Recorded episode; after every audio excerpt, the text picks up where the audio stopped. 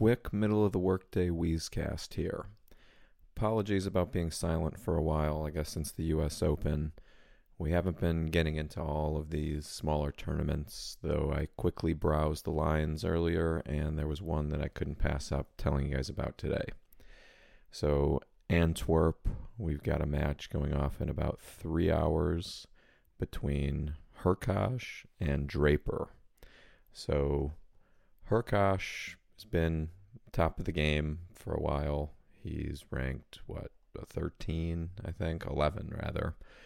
Uh, Jack Draper ranked 48. Uh, you know, this match has all the makings of something that I like, and and the real pattern's really good for Draper.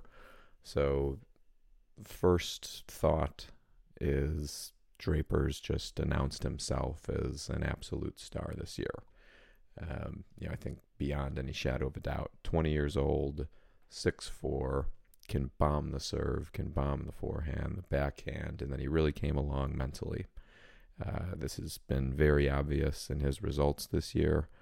I mean, early in the year, he was starting to win challenger tournaments pretty regularly. Nobody could touch him.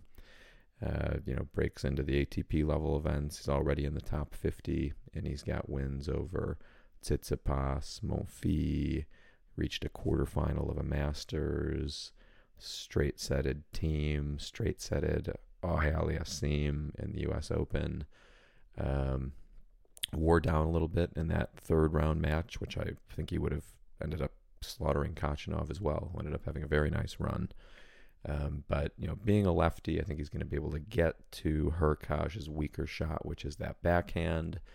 You know, both big guys, but Draper seems to be about twice as fast on the court. Uh, you know, the way to beat Hurkacz is to move him around and, and to target that backhand. And I think Draper's going to be able to do that with extreme success today. Um, you know, Hurkacz has has been a little rough. Um, you know, in his tune-ups, and Draper's had some nice time off resting. Came back and blew Brooksby off the court yesterday. Barely lost any points on his serve. Uh, you know, I think his he's playing very free, no expectations, and and I think he's gonna probably slaughter Hurkacz today. Um, you know, the market has every making of this as well. The public 73% on Hurkacz. It opened a little low at minus 180, and then it moved all the way down to minus 139.